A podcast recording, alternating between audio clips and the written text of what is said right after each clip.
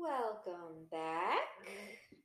So, this topic today is, I think, a little bit closer to home for me Yeah. than for you, but is for you as well because you've had to deal with me. Um, today's topic is eating disorders. We are going to do other episodes about Mhm. eating disorders that will include other people, such as my mother, who also has to deal with me. Um, but also, she has a doctorate in health sciences with a focus in eating disorders. So she brings another side of the issue as well. Um, I guess a little background. Um, I've had an eating disorder uh, for roughly, uh, I guess, almost 25 years. It started about when I was 10. And it, for those of you that don't really know much about eating disorders, you don't start with, you know, restricting all of your meals or using other maladaptive behaviors. It kind of starts slow most of the time. And for me, it started very slow and you know, it was just some days I missed breakfast or, you know, I wasn't eating lunch at school. And after a while, um, the psychologist at my school, the guidance counselor, called my parents and told them I wasn't eating. And my mom told them, well, then she's just not hungry. And it wasn't until I was in Tampa for college and basically dying um, that we finally started trying to get a hold on it. And it took the doctors telling my mom and me after an endoscopy that if I continued on the track I was on, I would be dead in three years. Um, I am disappointed in myself and sad to say that even with that news, I didn't stop. Yeah. I um, I did go to my first like treatment. I did um, intensive outpatient or IOP um, in Tampa, but I would kind of like go there and put on a show and ask questions and talk and do what everybody wanted me to do, and then go home and use symptoms. So it took a long time for me to actually hmm. get into my first bout of recovery, which was when I was 21. And I went to treatment in Philadelphia at the Renfrew Center and I was gone for about a month. And I relapsed within three days of getting out because I left before me before I was ready. I left because the mm-hmm. one rule that the, my mom gave them was don't tell me how much it was costing them. Yeah. And they called me in one day to talk to me about how much it was costing them. And within a week, I was home. Yeah. Um, I've tried treatment a few times. I've never gone back to residential, but I've gotten to know a few hospitals in Florida. I've gotten to know a few hospitals in New York. I've gotten to know places in England. Um, I've gotten more blood work for treatment centers than I like to think about. I think I've had more needles in me from blood draws than I even have tattoos, and I have a lot of tattoos. Um, eating disorders are very difficult. You know, a lot of people, when they approach the topic with someone who has an eating disorder, the first thing they say is, Well, I don't get it. Why can't you just eat? And I remember when Leaf and I started dating, we were sitting on his roof and I was trying to explain it to him. And he was like, well, I don't get it. Can we just get you a hamburger? Yeah. And I was like, no, and it doesn't work like that and it took a while. But by the time I got out of residential and moved back to New York, Leaf was like a pro at yeah. eating disorder support. Like he had read every article he could find. He asked questions. He, you know, anything he could do to help himself help me, he did. And he visited you. He Did did. he get to go to groups and stuff when he? Not when we were, not when I was in Philly, Okay. but when I went back to New York, I was still in day, and then I, or I was in IOP, and then day, and then IOP. Um, basically, for those of you that don't know, the sequence of care is usually Renfrew, which, or not Renfrew, residential, which is 24 hour care, to then day treatment, which is you spend the whole day there. So it's like a job. It's like eight hours that you spend in a treatment facility, and then you can go home, and that's five days a week. And then IOP, which is intensive outpatient, which is three days a week, and you do it for like three hours. Yeah. When I left residential, I went to IOP. So I went from 24 hour care To to three days with three hours, so nine hours a week. Yeah. But when I came back, Leaf did go to groups and he went to therapy sessions and he asked questions to my therapist and he asked questions during groups and you know if I was on a meal plan, he was on it with me. Yeah. We had an open door policy with the bathroom after meals, but because I had to have the door open, he kept the door open. Yeah. If I did it, he did it. I had to stop drinking, he stopped drinking. So to celebrate me coming back from treatment, we all had shots of chocolate milk.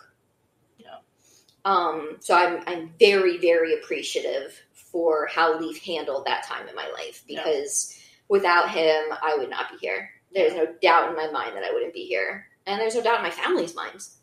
If it was not for him, I would not be here. Yeah, I think I could say the difference in seeing you when you were in Tampa, because that's when it was very known to really all of. I mean, at Yeah. me at the time. Yeah. Um, and seeing your nosedives, and when you kind of like fell deep into it, and then you know going to treatment and seeing how Leaf did take it on because he was very I don't want to say he wasn't harsh, but he was very like he was like the stern you needed that I think everybody else was scared to give you. I think what's funny about that is he wasn't always that way. When we were first got together and I was dealing with it, he cried more than I did. Yeah. And it got to the point where one day I actually looked at him and I said, I can't take care of me And, and you. So you need to balls up and figure out how to do this. Yeah. Because I'm breaking, I'm dying. Yeah. I can't I can't do both. Yeah. And he cried. Um, and then he took it to heart. And after that, you know, he was amazing and the greatest support. And, you know, I know it wasn't easy for him Yeah. because there were days, you know, we were together about five years. There were days where he would take off work because he needed to rush me to the hospital. And he would sit in the hospital with me all day and read a book because I was too high on morphine from the pain of what I was doing. Yeah. So I wasn't awake. But he would just sit there and read a book. And I remember waking up sometimes and he'd just be sitting there. You know, if I needed water, he brought me water. There's one time we went there. I mean, every time we went there, he helped me go to the bathroom. But there was one time we went there and it was gross because I, I, I was on my period Yeah. and he helped me go to the bathroom because I was high on morphine and I couldn't do it myself. Yeah. So, you know, that was a bond I never wanted us to have, but you know, he was there, no problems, no issues. Yeah. And I feel bad because he did it way too many times, but it never, you know, it never showed the toll that I knew it was taking on Mhm. him. Yeah. Uh, you know, if um, my fear food for a very long time was stuffing Mm-hmm. and his mom loved making stuffing. And there was one trip we went up upstate to their house upstate, and she made stuffing, and I hid in the bedroom, not just for the meal. I hid in the bedroom the rest of the night Yeah. because I couldn't be near the kitchen because stuffing had been in the kitchen. Kitchen. Yeah. And he would like, you know, was just like, okay, it's okay. He brought me the food that I would eat into the room. He never tried to force me out of the room. He never. I think at one point later in the night, we went and sat on the back deck. Yeah. Um, but he was just so understanding of it, and you know, he got me to start eating steak again, which was my other fear food. And we went to this place that it was like ten dollars steaks, but the steaks were like the size of my forearm Holy crap. and amazing, like the best steaks I've ever had. yeah. And we ended up going there every Wednesday for a long time. But the first time we went and I actually ate a steak, I took a bite and started crying and ran to the bathroom. Mm. we were there with his brother and his girlfriend at the time. Yeah. And they didn't know anything about what was going on with me.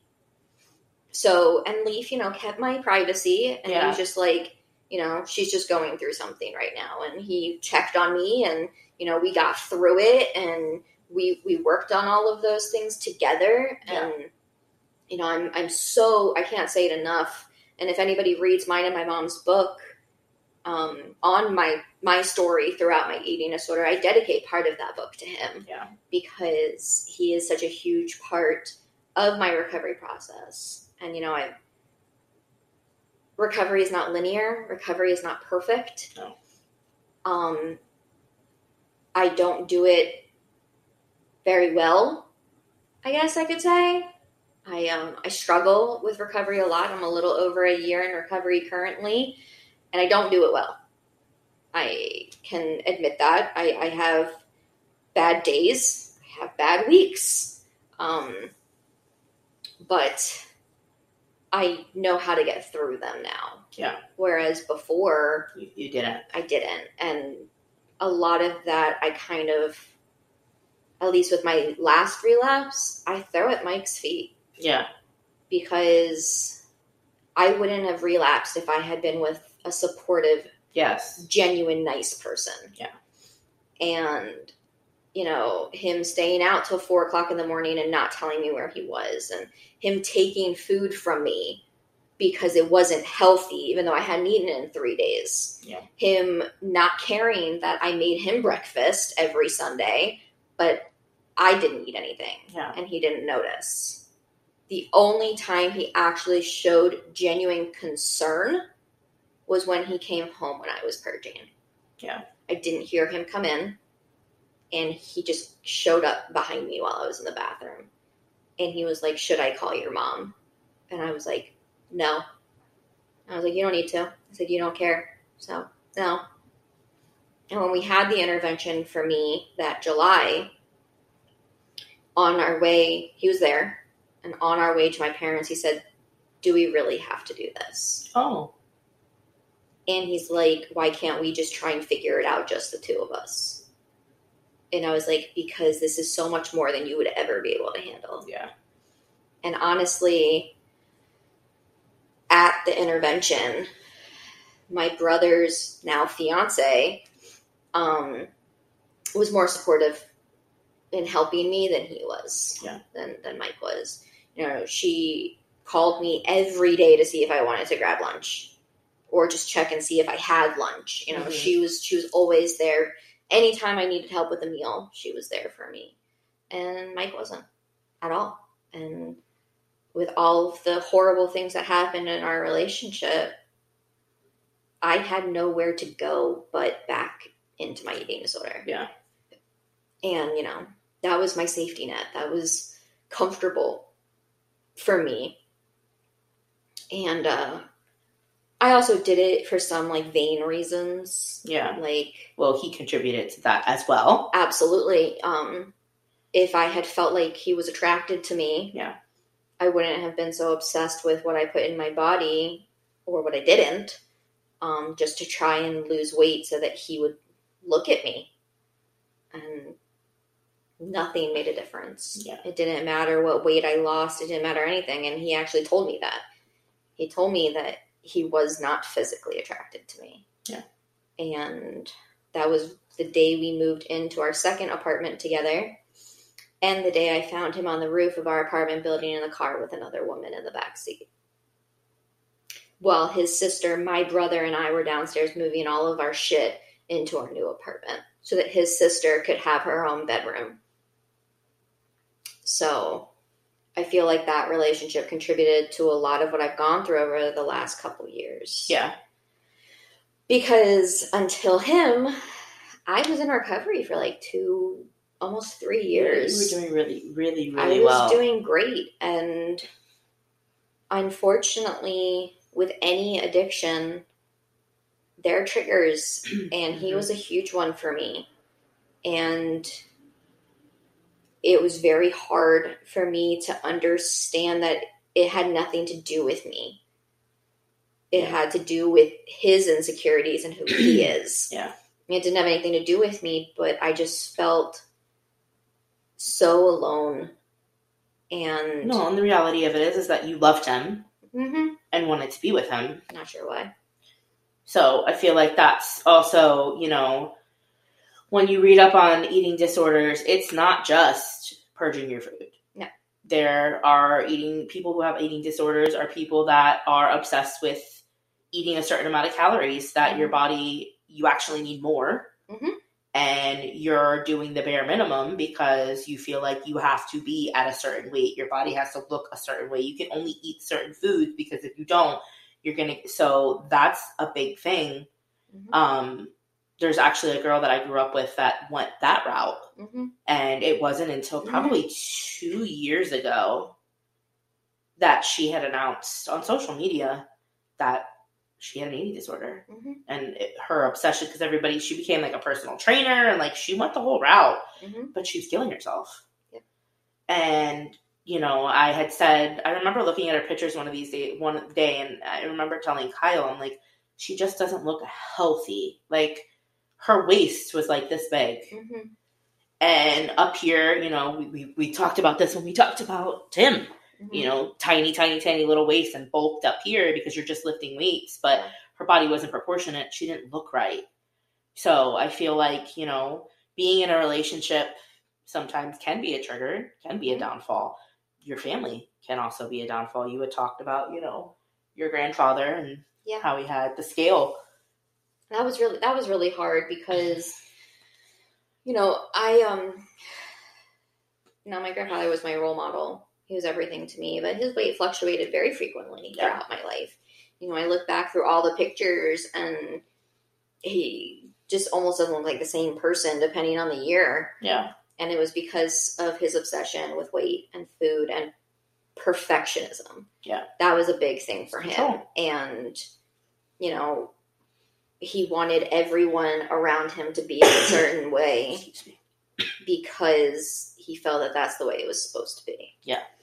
And I get that, but I get that because I also think in an unhealthy way yeah and you know i i feel like people think that only the people that are you know skeletons they're the only ones with real eating disorders no and i remember when i went into treatment i was not the thinnest person there yeah there were a few girls that were much thinner than me. And I remember, and the girl that got um, checked in with me had a peg tube. She was 14. And there were a few people there with peg tubes and that had just gotten out of the hospital and had feeding equipment in their stomachs and had just gotten it out and showing their scars and all that stuff. And I remember sitting there thinking, like, I'm not sick enough to be here. yeah I got a death sentence, but I wasn't sick enough to be there because I didn't look like them. And that's the sad part about treatment centers is that we spend a good portion of our time comparing ourselves to everyone else Yeah. and thinking to ourselves, well, we're not as sick as that person. They did it better yeah and I have a friend currently who who is suffering. I have two friends that are suffering, and I one of them hasn't answered me in a couple of weeks, so I honestly don't know if she's still alive. And sadly, that's what I think when I don't hear from her yeah because her pancreas is failing. She's on a colostomy bag. They removed part of her colon. They removed part of her small intestine. She she's and she doesn't want to live Yeah. anymore because she's in her late thirties and she has nothing. And you know, you'd think that the first time that she got the colostomy bag and she would wake up with the colostomy bag broken and covered in her own shit, that that would make her not want to relapse yeah but she did. As soon as the colostomy bag was reversed, she relapsed. And now they had to remove part of her colon, they had to remove part of her small intestine. She's back on a colostomy bag. And her doctor told her, You did this to yourself. yeah And I told her, you know, how, you know, what does it take? And I have another friend who she is trying for her recovery, but she is very sick. And she is that, you know, person that you can look at and, you know, she looks like the the stereotypical anorexic person. Yeah. But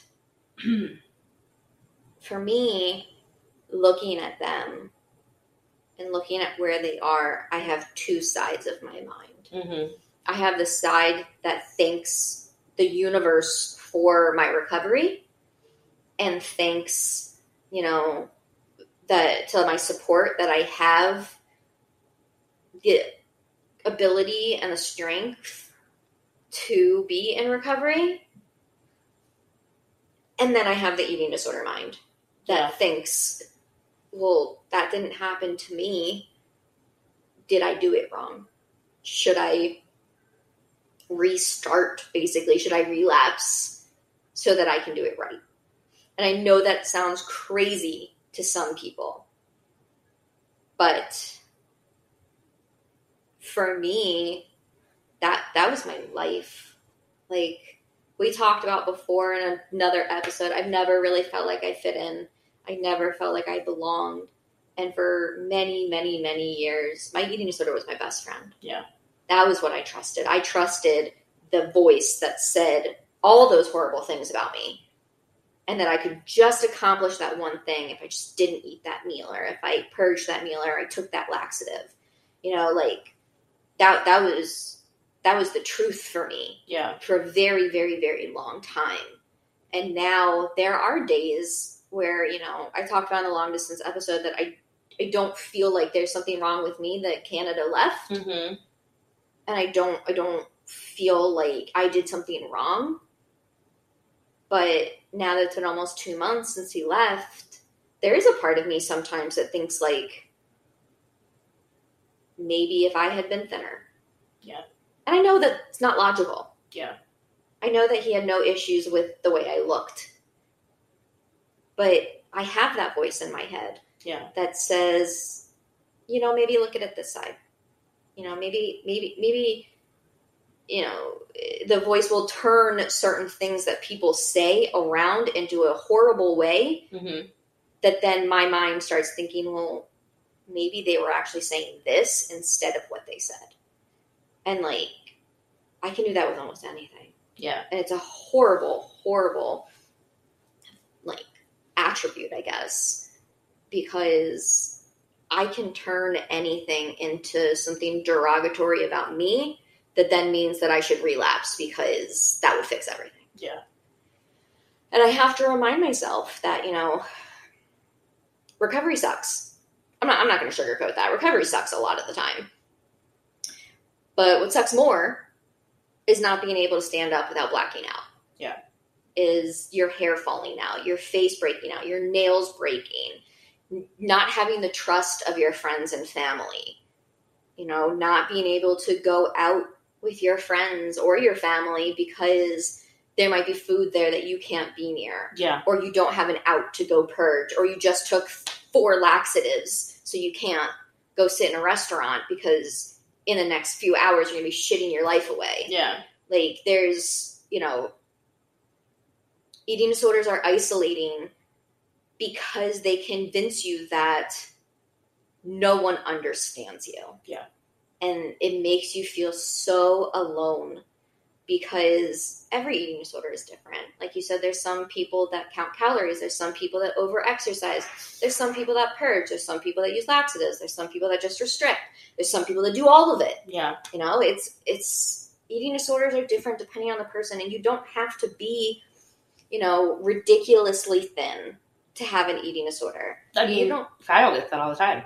Yeah. Because he's so skinny. But I think another thing with it too is genetics plays a big role Yeah, in your body. Mhm. So, I mean, th- those that know my husband know he's incredibly slim, and I can't tell you how many times people have been like, "You just need to eat a cheeseburger." Well, what they don't know is that my husband will out eat anybody, I've watched him eat an entire box of donuts for And- breakfast. and he gains no weight. no, It's just his dad was the same way, his brother is the same way, his grandfather was the same. Like, it's it's just what it is. And then you have me, who's always been heavy, because the majority of my family is heavy. So I feel like, you know, Kyle will eat all day. I have to go shopping for him constantly and buy him snacks because, like, he will eat all day. And then there's me where I'm like, I could eat one meal a day and be fine. Mhm. So there's different, I think, perspectives on eating disorders and wh- what they look like. Mhm. And it's not stereotypical to say somebody who's really skinny, oh, they definitely have a eating disorder. They, No, they, they might just- not. They could just have, you know, a thyroid problem. That's like people that are heavy. They may not, they, they may be heavy, but it may be genetics or they may have a thyroid problem yeah, or their the cortisol levels or there's a lot that comes into or hormones it comes into play Yeah. um so i feel like people need to Mhm. understand that too but you know i feel like over the years because i fondly remember when you were in tampa and getting the phone call after your procedure Mhm. and you telling me like this is it and i remember how upset your mom was and i remember the phone call of you telling me hey i'm going into recovery i'm going into residential and getting the phone call from you and you telling me about leaf and watching the roller coaster that it was because i feel like when you were in new york after you got out of residential it was a roller coaster Absolutely. because you were still trying to really figure out how to balance being out of recovery and also or being out of residential going into recovery and then you kind of flip flop back and forth where you would be okay a certain period of time and then nosedive and then you would kind of bounce back from it and you kind of have like a hiccup and and a lot of it i think was triggers Mhm. for you um But at that point in time, I honestly, I couldn't handle anything. no you couldn't Any little tiny thing that went wrong was like an explosion in my life, and I could not handle it. And it honestly was just because I really wanted an excuse to relapse. Yeah. And it was a roller coaster because I was trying to live both lives. Yeah. I was trying to live the life that everybody wanted me to live, where I was in recovery and I was doing great. But I wanted to be able to do that while still using eating disorder symptoms yeah and not give up Ed. Yeah. I just couldn't, I, I, I couldn't fathom giving up that part of my life because in the way that my, my mind worked was people come and go. hmm Your eating disorder doesn't. Yeah. Your eating disorder is always there for you. Yeah. And, you know, Leaf could break up with me tomorrow, but, you know, what would still be there? Eating disorder. Well, when we talked about anxiety, it's also a control thing. Mhm. You could control every aspect of your eating disorder. And I think that's when things got dangerous when I was in England. Yeah, Because I relapsed in England, you know, after Leaf and I ending and being away from home and Basilio dying and, yeah, you know, just not doing as well there as I had hoped, probably could have been because my mind wasn't working because I had relapsed. Um, but I remember there was one night, a few of my friends there knew that I had relapsed yeah. and one of them actually emailed my mother and told her and i didn't know that i didn't find that out till i got home Yeah.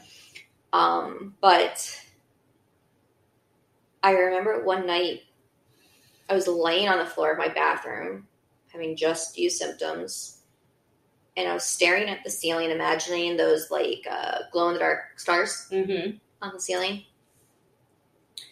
And I laid there because earlier that day I had said I was in control. That I was in control of the situation. I could, you know, every addict's line, I can stop if I want to. Mm-hmm. I'm just I just don't want to. I could do it. And I remember laying there on the floor and crying because I tried so hard not to do that. Yeah. And I laid there realizing I had no control. Yeah. I, I, that I was just completely out of control. And I remember calling my best friend in England and having her come over, and together we called my mom. And I told my mom, I need help. I'm not okay. Yeah. And this was a, a couple months before I moved home. And she's like, We're going to fly you home now. I'm like, No, we're not. Yeah. You know, I'll up my therapy. I'll do whatever I need to do from here, but I'm not leaving England yet. Yeah. And I know that was very hard for her. But I just, I needed that time, I Mhm. guess, to just finish living out my dream. Yeah. Well, it was a big one for you. It was. It's and really important to you. and yeah. my team had to approve me going over there. Yeah. You know, my therapist, my psychiatrist, everybody, my primary, my entire treatment team had to approve me going there, or my parents weren't going to pay for it. Yeah. I wasn't going to be able to go if they all didn't agree. And they did. They all let me go. Yeah. And I think there was some part of me that was disappointed because they let me go and I feel like I let them down. Yeah. But I spend most of my life feeling like I let my family down and that I'm a burden because I know things would be easier Yeah. and probably they'd have a lot more money if they hadn't, you know, had to pay for hospital visits and blood draws and doctor's appointments and treatment and therapy sessions every week and psychiatrists and nutritionists and you know everything else that I've tried Yeah. you know that's a lot of money Yeah. and you know my mom always says that it doesn't matter that whatever i need for my health and to keep me alive she'll do Yeah. but i also know that it makes things very hard for my family on top of you know just the worrying Yeah. you know when we were writing um, my book our book ed my shadow not my friend we asked my dad and my brother for like quotes about how they felt about my eating disorder and it was the first time i'd ever actually heard my dad say anything about it Yeah. but his response was that the thing that terrified him most was waking up every morning and thinking that he wasn't sure if i was going to be alive or not Yeah. and that killed me because there was a period of time where my mom and I kept a lot of the stuff going on with me Just between just two. between us so that my dad didn't worry. And then my mom went away on a work trip and I had to go to the hospital. Yeah. And my dad was the one to take me, and my dad doesn't like hospitals. He's Yeah. terrified of hospitals because his dad died in one. And he, but he took me and he sat with me in the hospital, just like Leaf did, just like my mom did on all the times she had to take me. And through my morphine haze, I don't know why they always just give me morphine, but um, through the haze, I remember my dad pacing Nervous. and like he'd like pace and then look at me and then pace and then look Well, I think me. it was probably his anxiety of the hospital, and then when you're on morphine, you're like dormant. Yeah. So that fear that he said he was scared of, it was probably setting in yeah as a reality for him at that point. and i remember him calling my mom and my mom like kind of guiding him through how to be at the hospital with Yeah. me and like what questions to ask the doctors and all of that stuff and you know i it's sad because there's always two sides to Mhm. everything that i think about because it does bother me how much my family has sacrificed in order for me to try and be healthy Yeah. and to you know continue having the opportunity to live my life but there's also still the part of me that's like you know they could always desert me but the eating disorder won't Yeah. and i use that thought sometimes and I, I i think that's why when i texted you a couple weeks ago and said i was struggling with my meals i think that was kind of the mindset that i was in was he left Yeah. he deserted me. But I still had the eating disorder. Yeah. That was still there.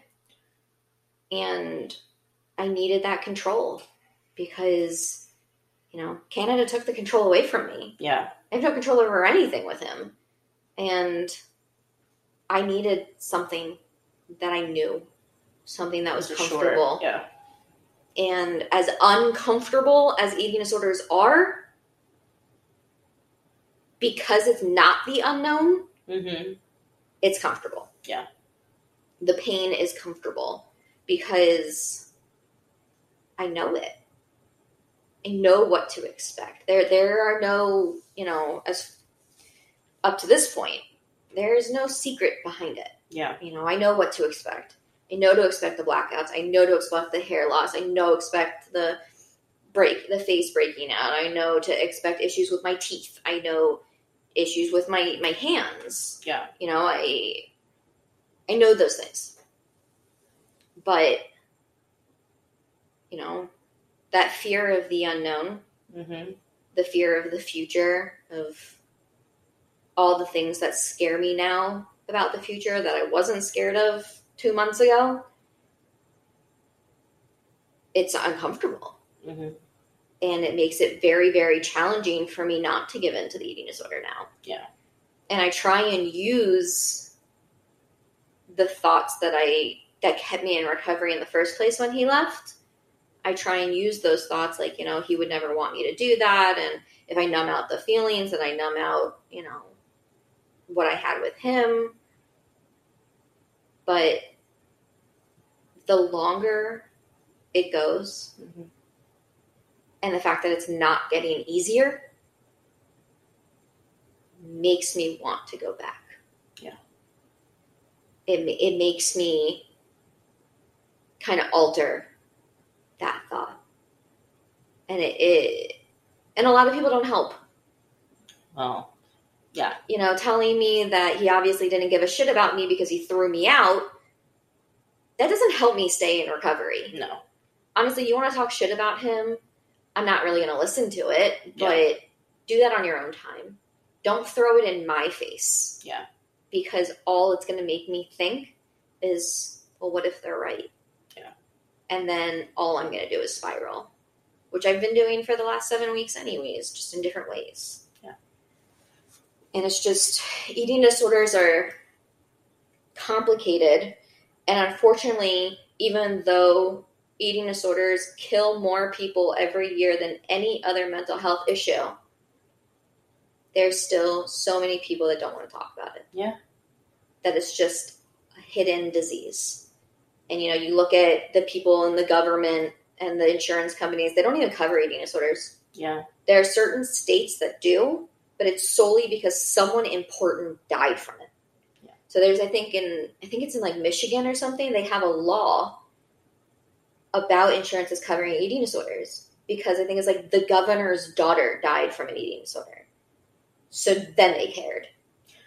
Well, I feel like that goes hand in hand with mental health. Uh, mental health was talked about for the longest time until people started dying from suicide Mhm. and from being schizophrenic or manic depressive or so I feel like it's there's you know there's a stigma with it. Yeah. And people don't realize that it can look very different, Mm-hmm. but how it can literally kill you. And it's not even just the. I mean, the eating disorder takes a toll on every part of your Yes. body, your brain, your heart, your other organs, your your skin, Your bodily Your functions, all God, of it. everything. Everything is impacted by eating disorders. But a lot of the people that sometimes die from the eating disorders, it's not the eating disorder that kills them. Yeah. You know, I have a friend that walked into oncoming traffic on the highway and committed suicide because she couldn't handle the eating disorder anymore. Yeah. And she didn't feel there was anywhere else to go. Yeah. You know, I have another friend that died from a drug overdose. She was a cocaine addict. And she did cocaine so she didn't eat. Yeah. It was her way of not being hungry. And it killed her. And those are all things that come from the eating disorder. Yeah. Because it changes everything. Mm-hmm. And it's, you know, it's terrifying to see my friends like this. Yeah. But I, like every other person with an eating disorder, this is one thing that's very common. I constantly think, well, that can't happen to me. Yeah. It's a And I- Superman complex. Yeah, like I, I had a friend that I visited in Tampa after I got my wisdom teeth. I looked like a chipmunk. Um, she had a feeding tube in her stomach. We went up there to say our goodbyes. And even seeing her in the hospital and knowing her from treatment, Yeah. I still looked at her and was like, wow, that really sucks, and I'm going to miss her, but that'll never happen to me. Yeah. And thankfully, somehow she came back from it. And now she got through medical school, she's in recovery, she's married, and she has twins. Perfect. So amazing. That's fabulous. I'm so happy for her. But we literally went there to say our goodbyes to her because she was dying. Yeah. And my friend in New York, you know, she has all of these issues. Her heart doesn't work very well. Like, she has destroyed her body and her mind and her life. And all of the dreams she had are gone. Yeah. And I still look at her, I'm like, well, that wouldn't happen to me. And I'm just like, that's such a dangerous thought Mm-hmm. because continuously saying, well, I can do what I want because that's not going to happen to me. Those people had that thought. Yeah. And that's what happened to them. So, you know, I, I want to be there for my friends. You know, I want to go to New York and see her because I don't want the next time I see her to be at her funeral. Yeah.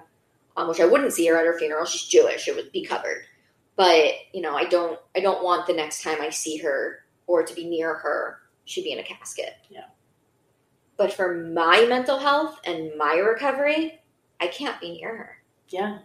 It's hard enough being on FaceTime with her. It's a hard line. It's like a, a hard line to walk. Because like I want, I um, one of my other friends from treatment and I were planning on flying out to Arizona to see our other friend who's struggling, and we both came to the conclusion like we're not stable enough to do it. to do it, and like we want to, and we want to be there for her, and we want to give the support and let these people know they're not alone, but we also have to take care of ourselves Yeah. and sometimes the biggest trigger are the people that are living the exact same life that I'm living. Yeah. But it's hitting them differently. And you know, I I haven't except for the week a few weeks ago, I haven't used symptoms in a very long time. But there isn't a day that goes by that I don't think about it. Yeah. I wake up every morning still. I've been in recovery 13 months almost. And there has not been one day where I haven't woken up and thought, I'm not going to eat today. Yeah. And I fight it. And I eat usually. But every day I still wake up and think that. Every day I still wake up and think that I should relapse. That I should just give up. That I should just, especially lately, that I should just hide in my bed. Yeah. And, you know, just be. Like, a, I don't know, like a plant. Don't need food, just need water and They sunshine. do, they do. They do need food and water, though. An artificial plant, maybe not, but you're It's not. I'm an artificial plant. You are not an artificial human being. Ah, no, but that'll make life easier. No, it wouldn't.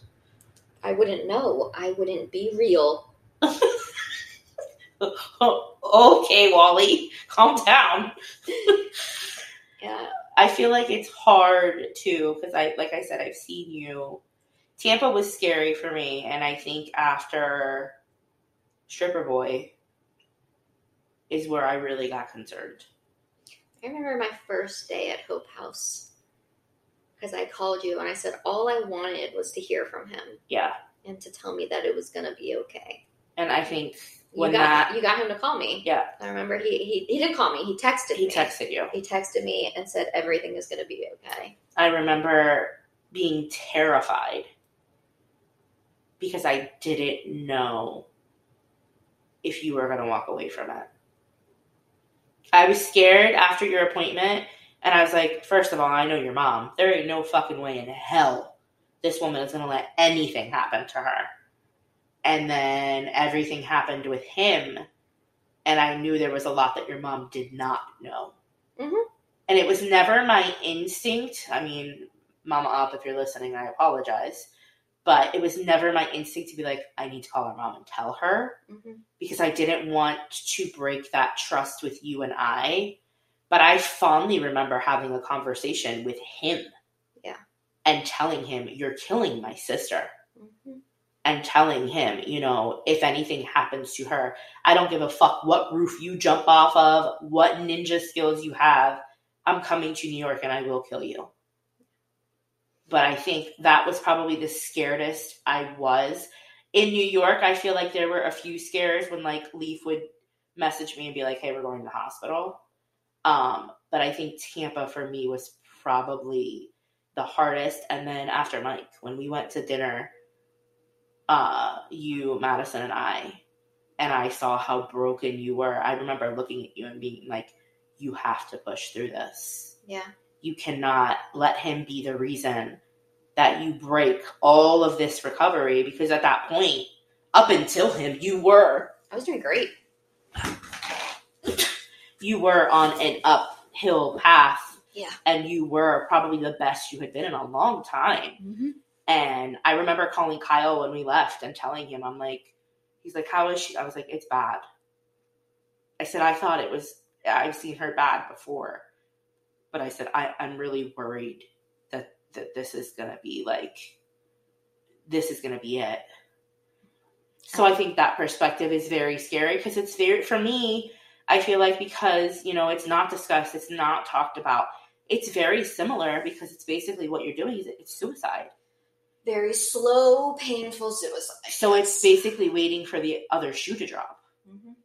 And I remember, you know, like I said, when I would get the phone calls or when you would, like a few weeks ago when you texted me, and I'm like, I know you don't want to hear this, but you have to push yourself. Like you have to.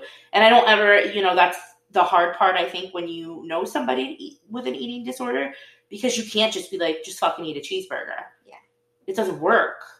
So I think you have to learn, you know, I think over the years, hearing you speak about it, reading the, your books and seeing you go through it and, you know, the conversations you've had with your mom and being present for those conversations and, you know, getting the knowledge from you of what you're going through. I think I know how to approach it a little bit better. Yeah. Um, I'm always gonna have that big sister in me though. That's like, I don't. If I have to come down there and like cook for you, we will. Um, but I feel like it's very hard because, you know, somebody had made the mention, you know, of uh, Karina, her sister, is suicidal, Mhm. and she's. There's been many a times where she's like called from her car and be like, "Tell my kids I love them," and they've had to call the cops to look for her.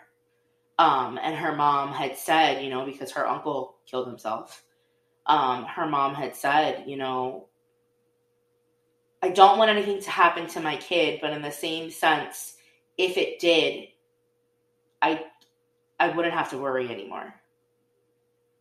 I Yeah. wouldn't have that feeling of when is it going to happen? Mhm.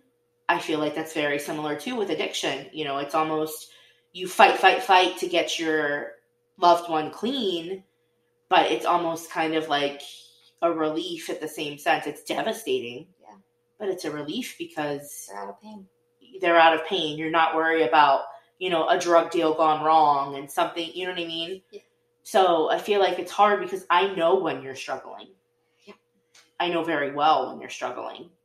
Sometimes you don't even have to say anything. I can just hear it in your voice or I can physically see it. Mhm. Um, and I think that's just from, you know, it's, we're talking 15 years. Uh, but I think it's very a very hard line for people to walk because you do have to tread lightly Mhm. because you don't want to be a trigger. So I think that's very hard. And I, you know, we talked about having your mom on. I think giving that perspective of, you know, her PhD background, but also what it's like to go through as a parent. Mhm. You know, I we talked about this before with you know Madison. I pray to God that there is never a man or someone that makes her feel like she's not enough. And she's made comments, you know, here and there. You know, she's into dance, so I always worry with dance Of course. because it's a basically a physique sport. Mm-hmm. You know, that she will always think that she doesn't look a certain way or something doesn't fit a certain way. And I make sure every morning, you know, I'm always saying to her, Do you know how beautiful you are? Why are you so beautiful? You know, and she'll say, Because you and daddy made me that way, or because God made me that way. Um, and I want her to know that. I want her to be very comfortable in her skin.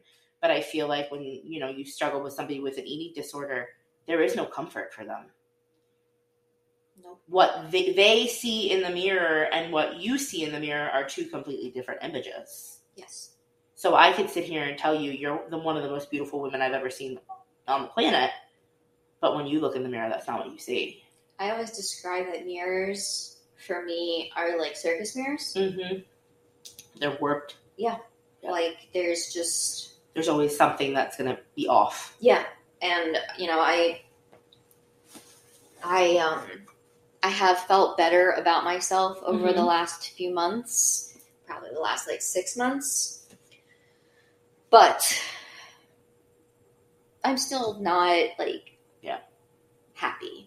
Well, Like I don't I, think you will be because of what you're going through, yeah, but also because I don't feel as weird as it sounds. And if anybody's listening and they know the situation that she's going through, uh, this is my opinion and I'm to stick to it. I feel like when you were with Canada, like you said, you didn't have that control because he didn't let you. And you, it was the first time I think I really saw where Ed was not a factor. Not even a little bit. There was no talk of it. There was no, you were just doing everything you needed to do. And I remember how you said, I'm not going to relapse because if I relapse, you know, that's, it's taking away the happiness that I had and it's going to make it worse. I think the time, you know, the five, six months that I had with him is the longest period of time I've ever gone without using any symptoms. I ate every meal. I didn't use laxatives. I didn't purge. I nothing. It was an extended period of time where not even that I didn't use symptoms. I didn't think Think of it. about symptoms, yeah. Like it was the most healthy time in my life. Yeah.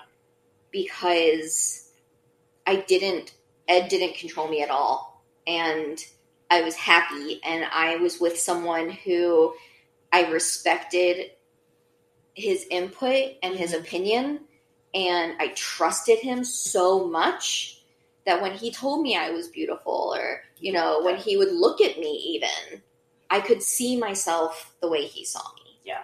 And I I loved that, you know, like I loved being with someone that I was just so comfortable with and just able to be myself. Yeah. Because I fit. You know, I finally belonged somewhere. And now I'm back to, you know, not having him.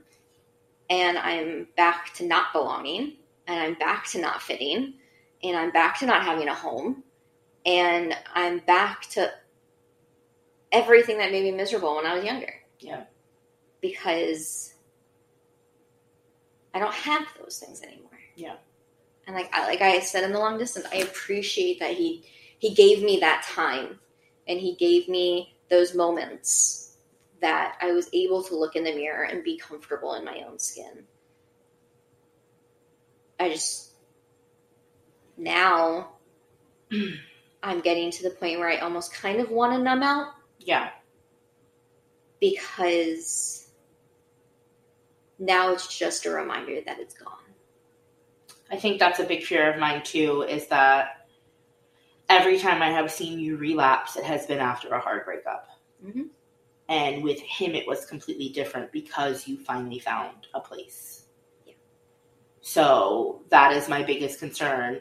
And I tell Kyle, like, when you text me and something's going on and I don't respond, I'm like, oh my God, I need you. I go into that panic. And it's, I don't want you to think that you still can't text me, but I don't want you to think that you don't have that outlet No, I know. that's that big sister in me that's like, oh my fucking god, don't, nothing's gonna happen to my sister. Um, but I don't. I, you know, Kyle had he had made mention of it too. She's like, I feel like, and, and we've said this: when you fall, you fall hard, Yep. and when you fall, you fall hard. So when you fall and have a downfall, like it, it it's it's hard. Yeah, I'm definitely a person of extremes. Yes, I- you are definitely go big or go home. Yeah, and I don't, and I think that's also, you know, my doctors have said that's also part of the bipolar hmm is that I, I There's don't, no gray area. there, I don't have a gray area. Yeah. and I, I never have. Yeah. you know, like I'm either supremely happy or Manic. falling apart, and there's no middle ground. I can fake a middle ground. I'm real good at faking a middle ground. Yes. But then as soon as I leave those situations, I'm so drained because I've just spent an hour, six hours, whatever it is. I spent so much time pretending to be something that I'm not Yeah. and pretending I'm feeling a way that I'm not so that I can make other people comfortable. Yeah. And I feel like living like that makes it harder to stay in recovery.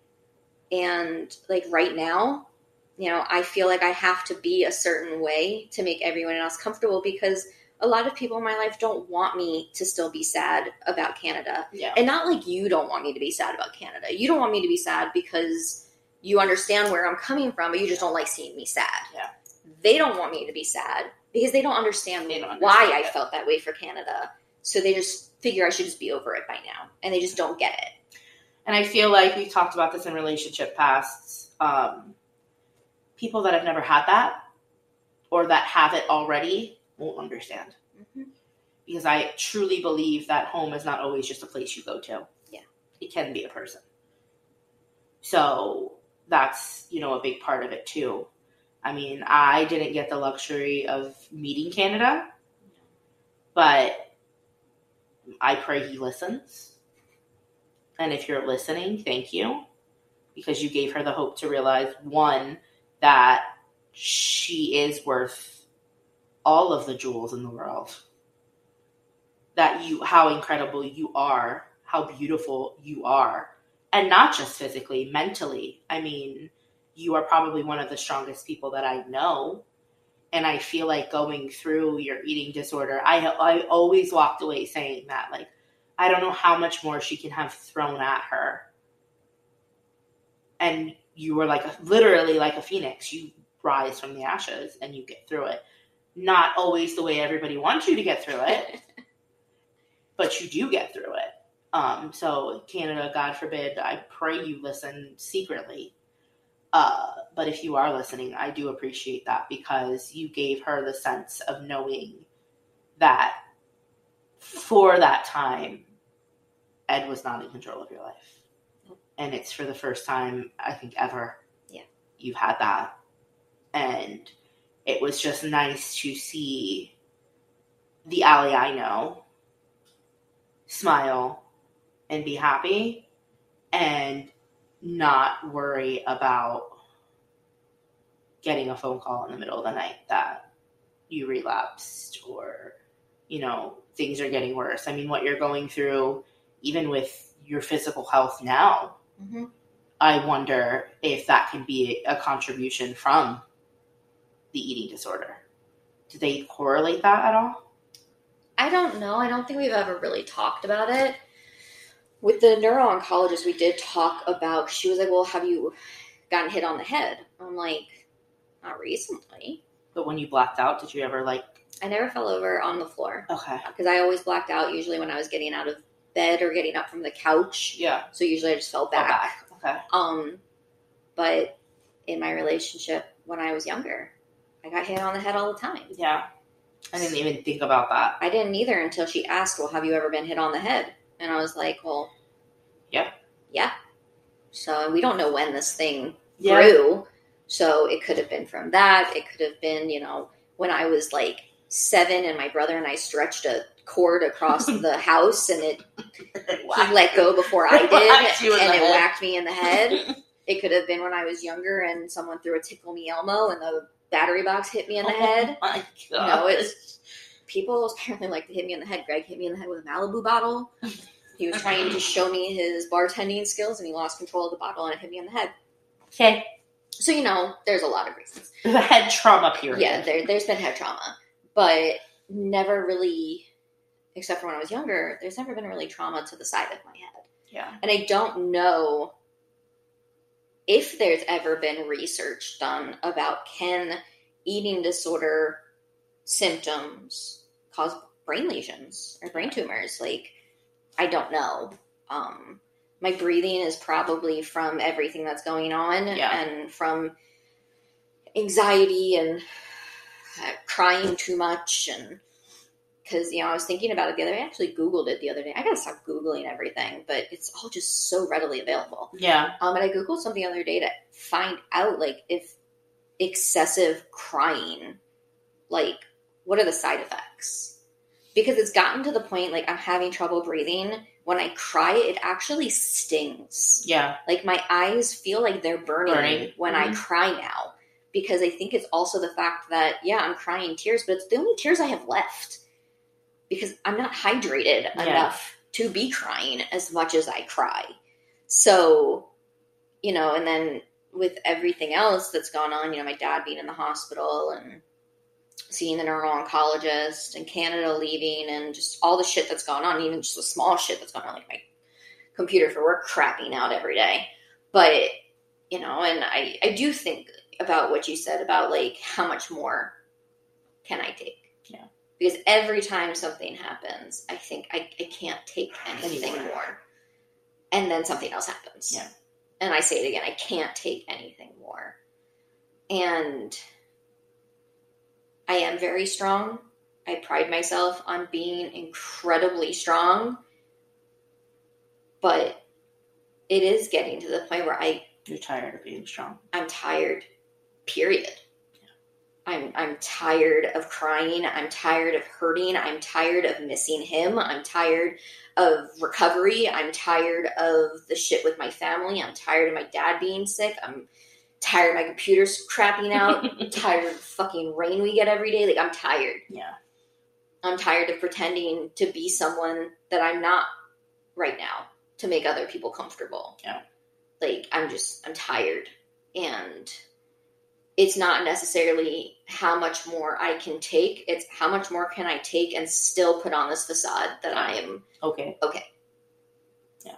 Because I'm not. And you know, I I do my very, very best not to bring up the situation around my family. I accidentally said something about him, I think it was yesterday to my mom, or not two days ago. I was telling her a story about one of the times I was in Canada. And she just got really quiet and then changed the subject. But it was a good memory. Yeah. funny. I'll tell you about it later. But um you know, I I just am tired of because I don't have energy in the first place. Yeah.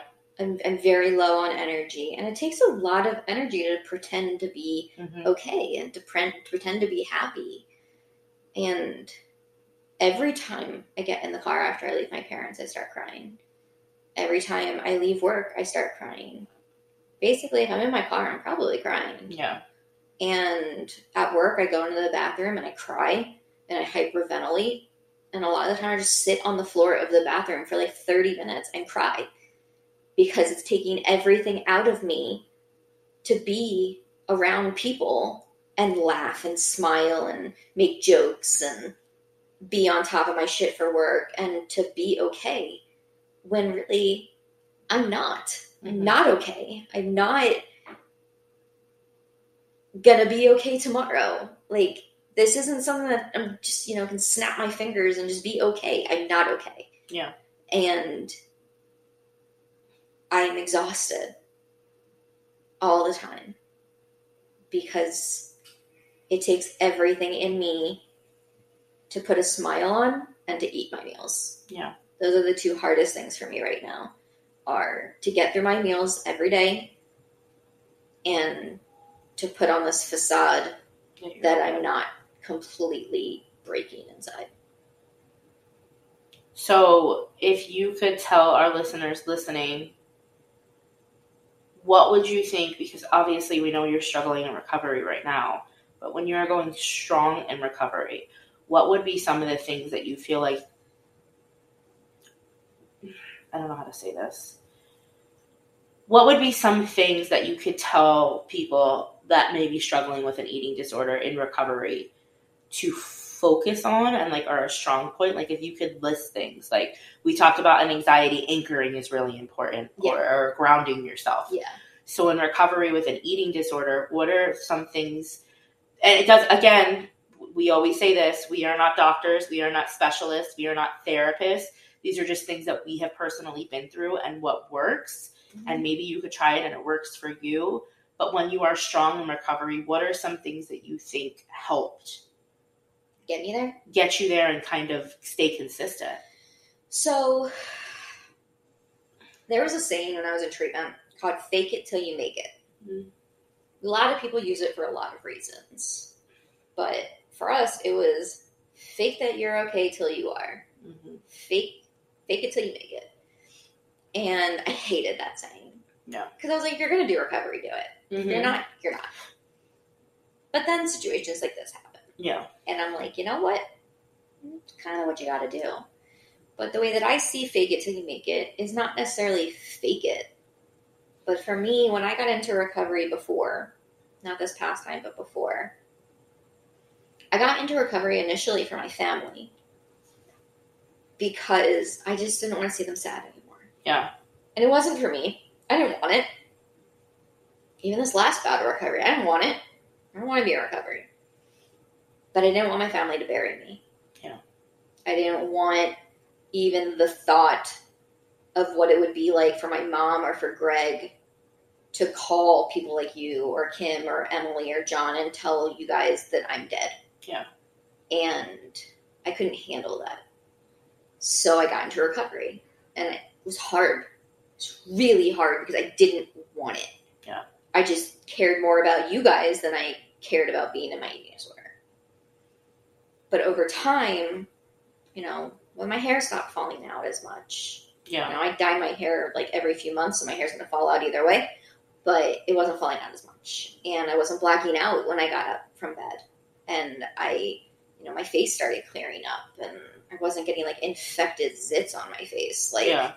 you know, I had more energy to go up and down the stairs, to take walks, to tie my shoes. Yeah. You know, those things weren't hard anymore. And I became real. I, I got to the point where I was realizing how dangerous what I was doing was. Yeah.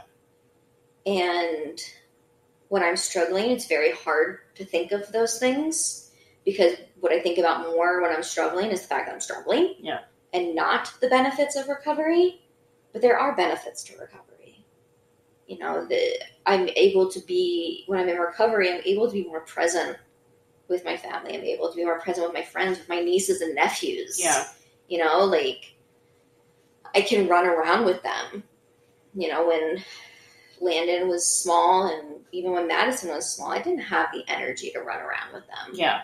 I, I was there, but I wasn't all there. You know, especially when Landon was little. You know, Landon's almost ten. Yeah. That was like in the, the That was you in were the in midst the of it. of it. Yeah, that that was probably some of my hardest times. Yeah. was when Landon was little, and I'm gonna be honest, I don't have a lot of memories from when he was a baby. I know I saw him. I have pictures to prove I saw him. Yeah. You know, I have pictures of him with Leaf. I have pictures of him with me. I have pictures with him, you know, sitting by the fire at Megan's parents' house, and you know, just him on my lap.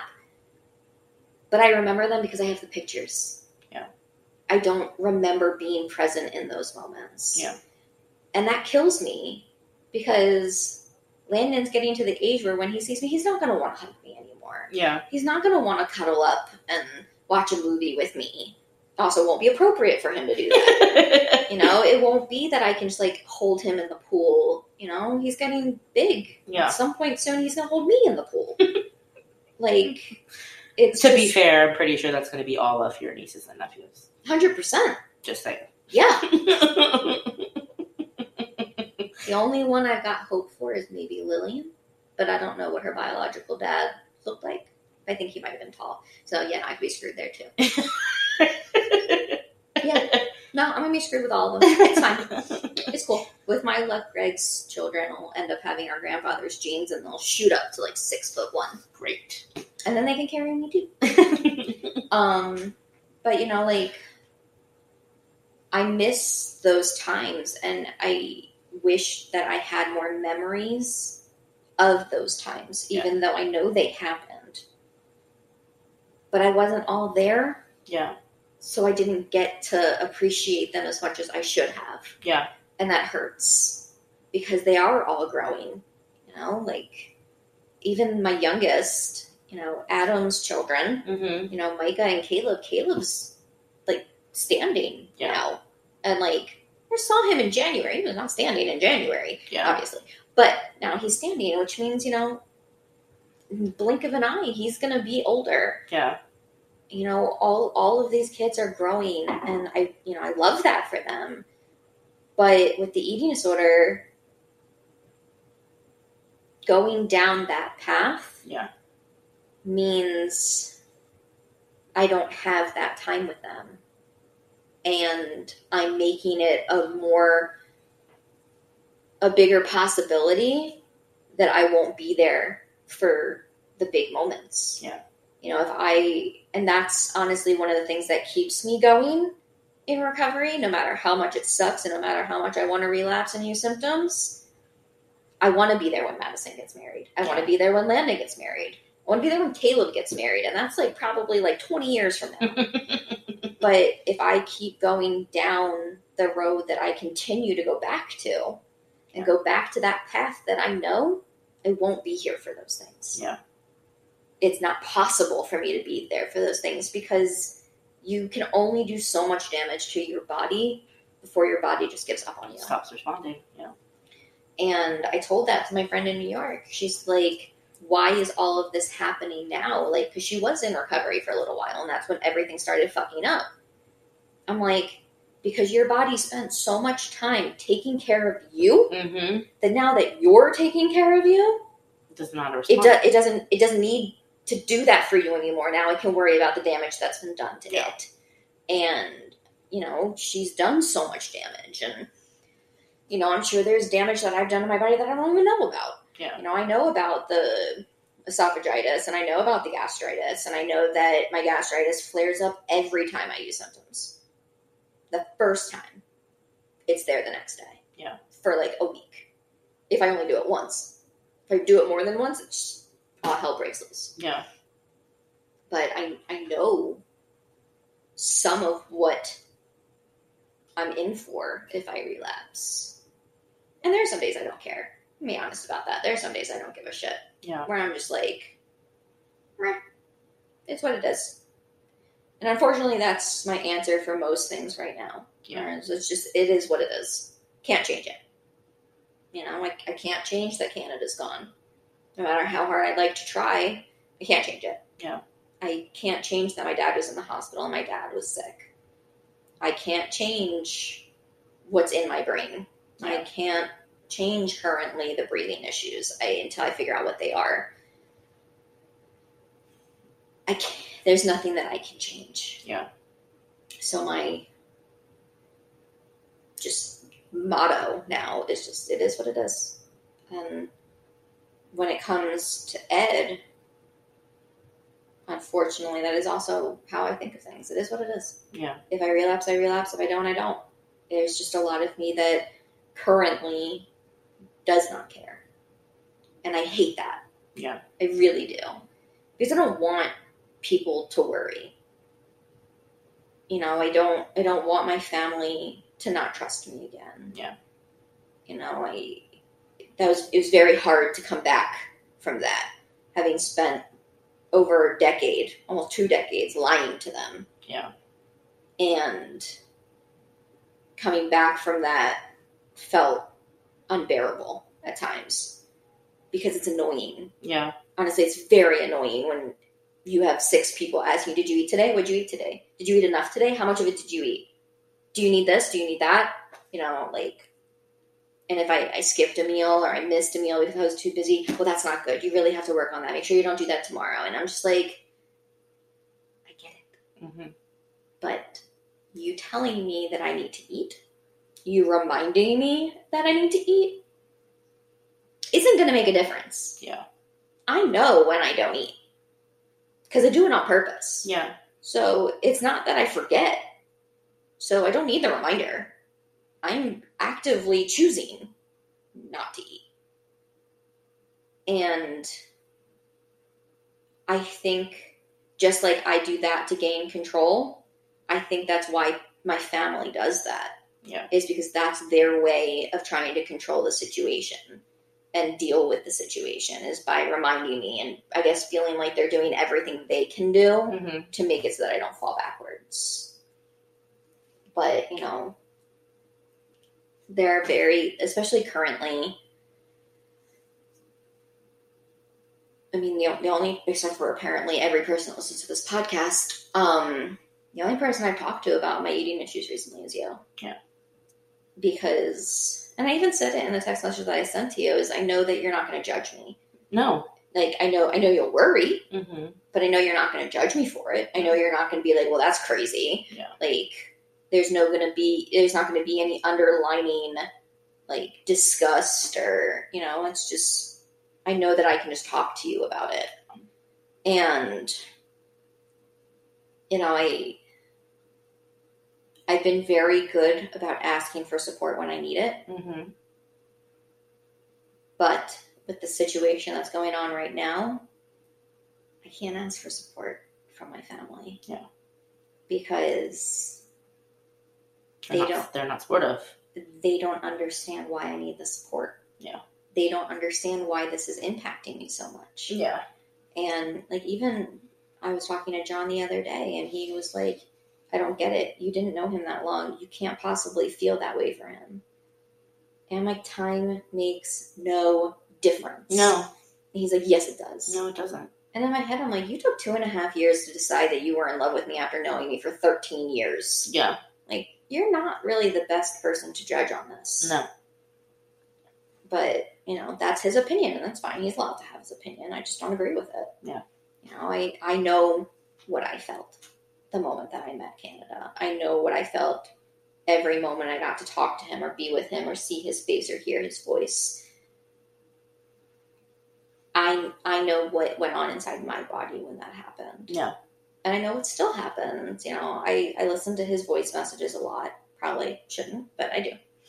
Um and I just hear them in my head when I'm not listening to them. But um they still have the same effect. Yeah. Like you know, it, it hasn't changed, which is why I don't think it's getting easier. Is because it's not, you know, like he left and I fell out of love with him. It doesn't work like that. If you truly love someone, you don't just fall out of love because they left. Yeah. You know, he did throw me away. Doesn't change how I feel for him. Yeah. And that makes it hard because I'm getting to the point now, because it's not getting easier and because he's not coming back, that I kind of really do want to numb out how I felt Yeah. because it's starting it's starting to get painful Mm-hmm. to remember how happy I was and to know that that's not now. Yeah. And that's getting that's getting to be the thing that I just can't handle cuz it was it was taken from me Mm-hmm. and I don't understand it. And each day that it doesn't get easier and each day where I hyperventilate and cry on the floor of the bathroom at work is just another day where I think, you know what? I know a way not to feel this anymore. Yeah. And I work on it in therapy. I talk to you about it. But it doesn't help.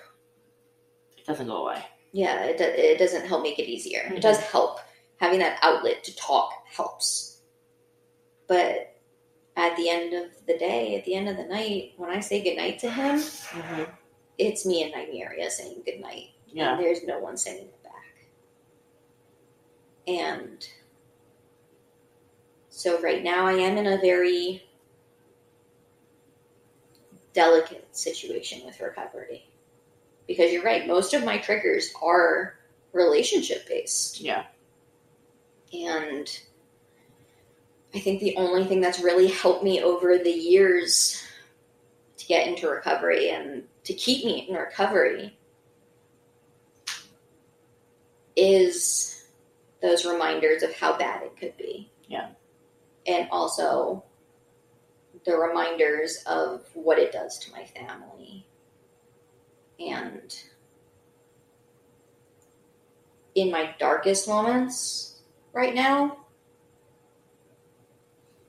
honestly, one of the things that keeps me going in recovery, which is so weird, is I don't want to die in my apartment and my cats just be there and no one know. And my cats are cats. They're they're not going to be able to call nine one one. They're not. They're just Yeah. gonna, you know, Cordelia. When I'm sleeping, if I haven't moved or anything like that, she nudges me and like headbutts me to make sure that I'm okay. Yeah. I don't want there ever to be a point where she does that and I don't respond. Yeah. Like as much as it would destroy me if something happened to my girls, Mm-hmm. I feel like it would be the same on the other side. Yeah. If something happened to me, I think it would hurt my girls. And that's kind of a strange thing that keeps me going. No, I mean, Right. they're, they're like your kids. Yeah. So I feel like that's 100% valid. Mm-hmm. It would be if you had physically had children. I mean, it would be the same way. You wouldn't want your child to find you Nope. and realizing the pain that they would be in. So I feel like that's valid. What would you say? Because I feel like we did this with the anxiety episode as well. Um, what are good resources? Um, honestly, one of the best resources is NEDA. Mm-hmm. NEDA is the National Eating Disorder Awareness. Um, they are uh, online. Their website has so much information. It also has information on the places you can call in your own state. NEDA is nationwide, so it doesn't matter where you are, they are there to help you. They have a helpline. Um, they have information about eating disorders, um, all types of eating disorders.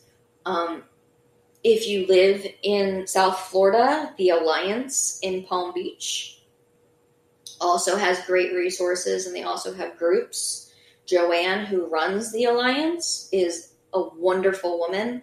She's she's truly an incredible person, and groups that she runs are amazing. Even during COVID, I did some of the groups with her, and the ones with her were just so helpful. Even though it was like seventy people on Yeah. on the groups, and I didn't want to talk because that's just too many fucking people. um, but everything she said was so validating, and you know she's really really great. Um, honestly, the best one is NEDA. You're looking into treatment. Timberland Knolls Mm-hmm. is a wonderful place. I've heard wonderful things about Timberland Knolls. I went to Renfrew um, for everything. So I went to Renfrew for residential, I went for a day, and I went for the like 10 times I went to IOP. Mm-hmm. I don't know where they are at now because I haven't been in treatment in a long time. Yeah. But a few years or before COVID, I would not have advised anyone to go to Renfrew. Yeah. Because they lost their way, I think, a lot. Yeah. Um, so I wouldn't advise that. Um, there's a place I think in Arizona. Can't remember the name right now, but there is a really residential facility in Arizona that I have a few friends that they went there, and it's great. And I think that's the place they actually have horse therapy. Okay. So I Equine therapy. yeah, so I think that there's, you know, a lot of treatment places have different means of treatment. You know, they all have groups, Mm-hmm. which is great. If you can find a group to go to that makes you comfortable, do that. But I would stay away from Anorexics Anonymous, Overeaters Anonymous, Binge Eater Anonymous, Purging Anonymous, Bulimia, whatever.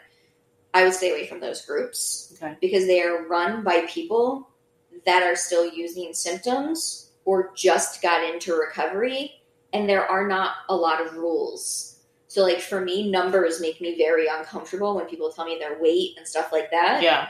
They talk about weight in those groups. They talk about symptom use and what symptoms they're using and how they did them. And, you know, that's just not safe. That's not healthy because all you're doing is one, you're making people realize that maybe they're not, quote, sick enough. Mm-hmm. And two, you're giving them ideas on how to be sicker. Yeah.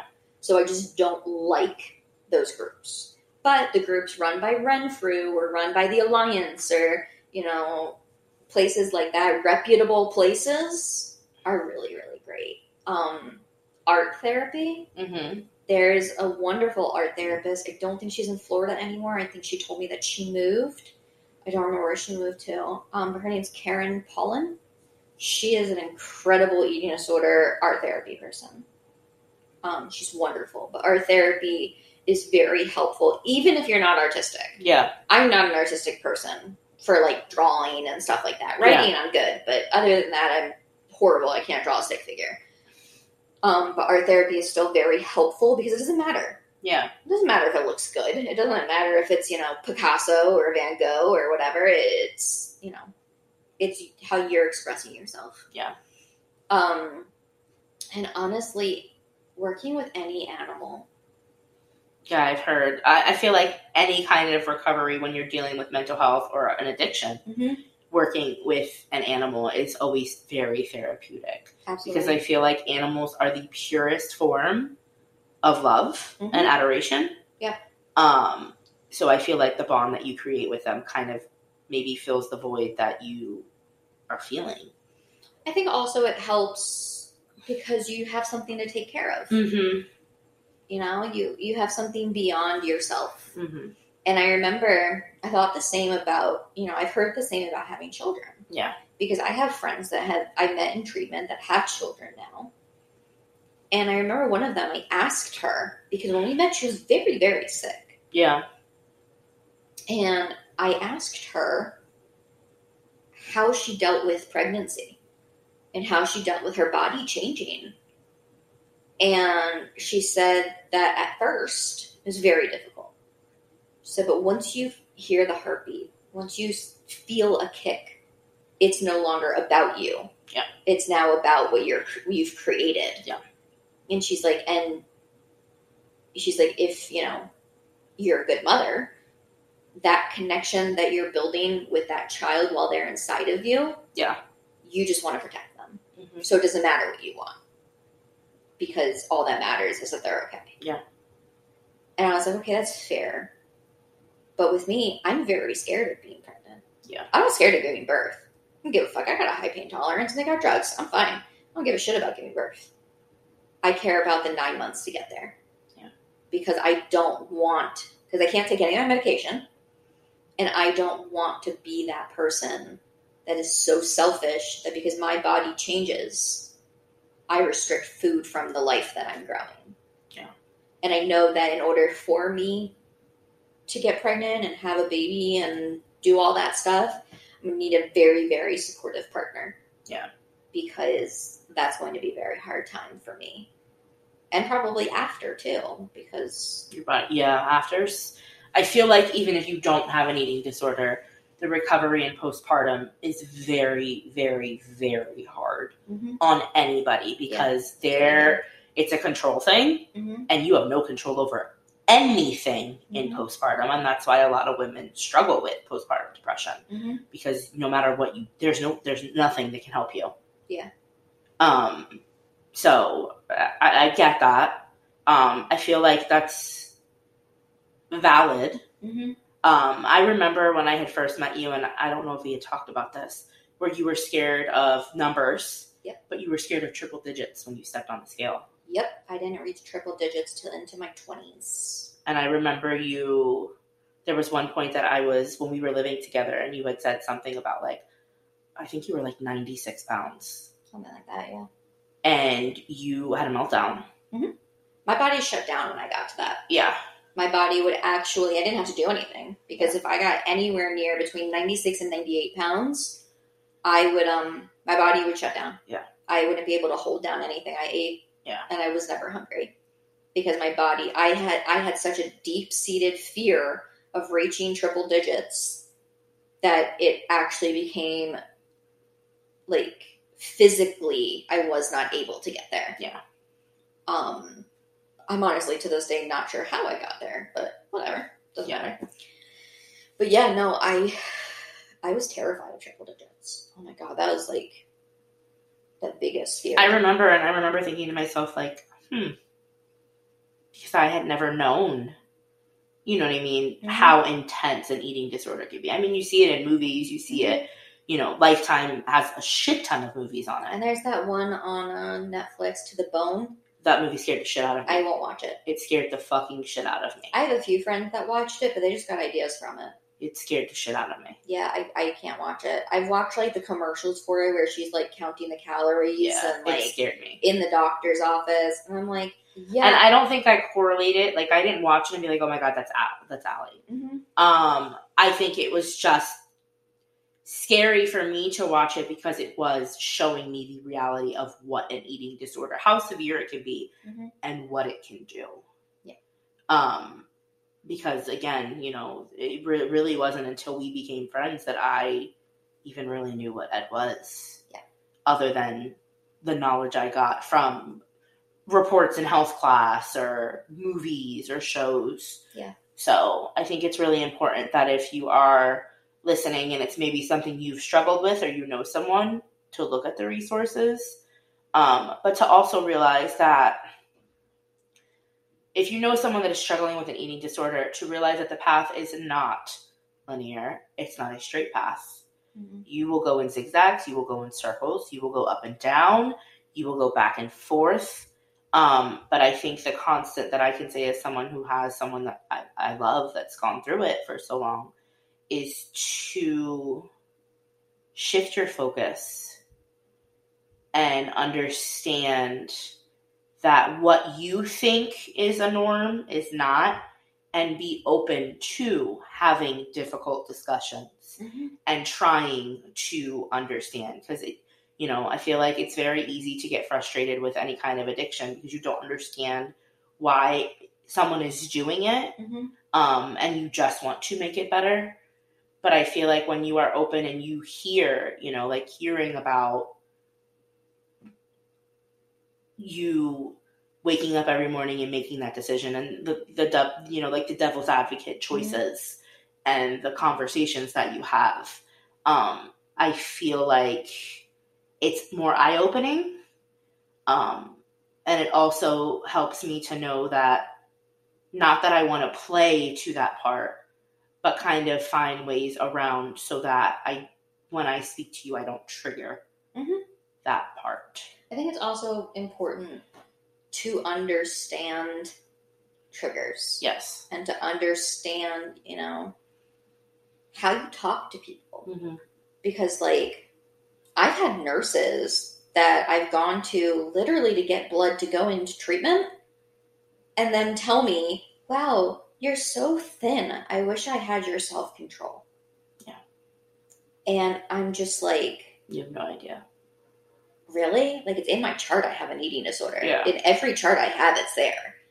Like the It fuck. just shows they don't read the charts But it's also like you don't know what people are going through. Yeah. Even if it wasn't in my chart, you don't know what the fuck I'm going through. Don't automatically assume that everything is okay. Yeah.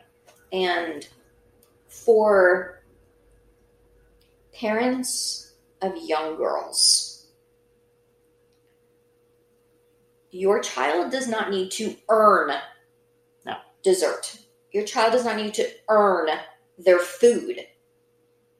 And when you instill that in a six year old, and you instill that in a young child or a young teen girl who's going through puberty, you are instilling that she needs to earn the right to eat. Yeah. Something that we need to do to survive. And I've heard little girls in Publix talk about their weight and talk about, you know, I don't look very, I don't look okay today. I can't have dessert tonight. Yeah. And no child should ever say that to No. their parents. And the fact of the matter is, is they didn't learn it on their own. and let's be very clear not giving your child dessert because they didn't eat their dinner and are not giving themselves the nutrients is completely different than not rewarding them Absolutely. for a behavior or something they didn't do Absolutely. I'm talking about the instance of like, you know, there are parents that will weigh their children. Yeah. Like I saw a little girl being weighed at Publix, and her mom was telling her, "Oh, you're doing great. You're down three pounds." I'm like, first off, you're on a public scale. yeah That's not going to tell you like accurate shit yeah because everyone is different. hmm And I said, and second of all, what the fuck are you doing to your child? Yeah. Like, this girl must have been like eight or nine. Why is she worrying about losing weight? And she was not like an obese child. Yeah. Like, it wasn't. she's a little girl She's a little girl, and she shouldn't be on the scale at Publix. Yeah. You know, she shouldn't, like, you should be, we need to be instilling in children, not just little girls, in children, Children. that they are beautiful. I don't give a fuck what you look like. I don't care about your weight. I don't care about your color. I don't care about your religion. I don't care if all I see is your eyes. I don't give a shit. Yeah. Every child is beautiful because those things need to stop mattering. Yeah.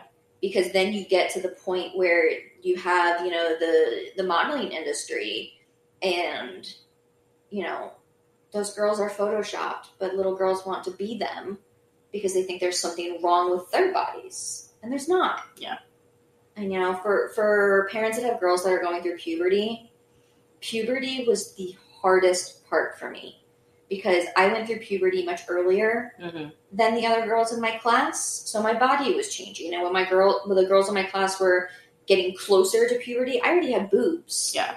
So that was very different. I had hips. I had, you know, I had boobs in second grade. so- yeah, I had, I had, you know, a figure, and they didn't, and I got bullied for it, and I wanted to change it, and that's when the eating disorder started. Yeah. And there is a scientific correlation between puberty and eating disorders. And so, for parents that have children that are going through puberty, Let them eat the damn popsicle. let them eat the popsicle, but also do your research and find a way to talk to them. Yeah. Because I think an issue that goes on is you don't know what people are saying to them at school, No, and they may not tell you. no.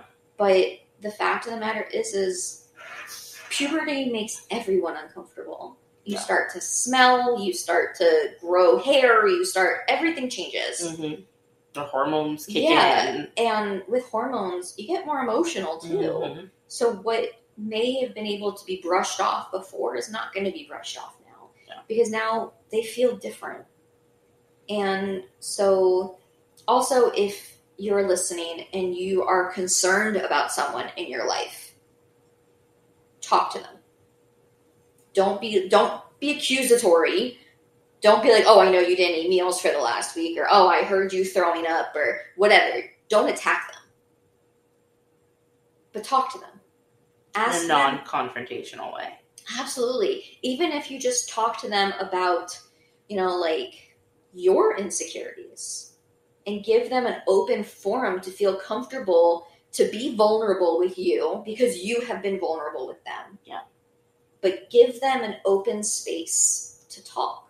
If you're a parent and you're worried about your child, my mom and I use the box. Yeah. We've talked about it in a previous episode. You know, we have this figurative box that we go into and I can't get in trouble. I can't, you know, get yelled at. She just has to listen with no judgment and we can fi- figure out a plan. And if you both respect the box, it is an open forum for your child to talk. And sometimes that's the only way to get children to talk is for them to not think they're going to get in trouble. Even if it's not something that would get them in trouble. Yeah. But like something that scares them, something that makes them mm-hmm. uncomfortable. We just I just had this with David. Mm-hmm. So I feel like that's huge is being able to have those discussions. Mm-hmm. Especially starting young because that's the time that it's going to start. Yep, and I think that's something that is important also is how you talk about yourself. Yeah. Because your children are watching. Mhm. That's where I learned body hatred was in dressing rooms in stores with my mom when I was little and hearing her berate herself. She didn't say anything to me. There's nothing wrong with me. But she hated her. Yeah. And I learned that. And that's not, you know, I'm not blaming my mother for my eating disorder No. but that did impact how I viewed myself. Yeah. And the fears I had of gaining weight. Because to me, my mom hated herself because of her weight. Yeah. And if I gained weight, then I would hate, have a reason to hate myself. So I was never good enough for myself. So it's very important to pay attention to how you talk about yourself, how you talk to your children, you know, how we talk to each other. You know, look in the, the internet is a scary big place. It's got a lot of really, really valid information. NEDA has information on if you are a parent of a child with an eating disorder, or you think your child has an eating disorder, or your sibling has an eating disorder, or a parent. You know, NEDA has information for all of that. They are a great resource when it comes to eating disorders.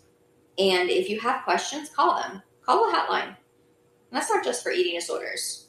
If you have questions about anxiety or you are anxious, call a hotline. You're having suicidal thoughts, call a hotline. If you're having issues with addiction, call a hotline. Because those are amazing resources and those people are there to help. So, yeah. Okay. I think we'll end there. And we're gonna elaborate more. We talked about, you know, having your mom on Mm-hmm. and giving that perspective. And then maybe we can go into more depth of certain kinds of eating disorders. We can. We just have to be careful with Yes. that because I don't want to, you know, trigger, Trigger people, trigger me, or trigger people Yeah. that could be listening. So um, I think we'll end there. Like Ali said, there's great resources. Just do your research. If you know somebody struggling with it, watch how you approach it. Um, and yeah, I guess stay tuned and we will continue to talk about it. Also, if you want to use us or me as a resource for eating disorders, again, I'm not a professional, but I have lived with it almost my entire life. You can reach out to our Instagram Mm-hmm. um, and ask a question. Yes. You're more than welcome to ask any questions that you want. If I don't have an answer because I don't have the experience with it, I can find a place to direct you. Yeah. So please use this as an open forum to talk about what you need to talk about. Yep. Stay tuned. Hmm.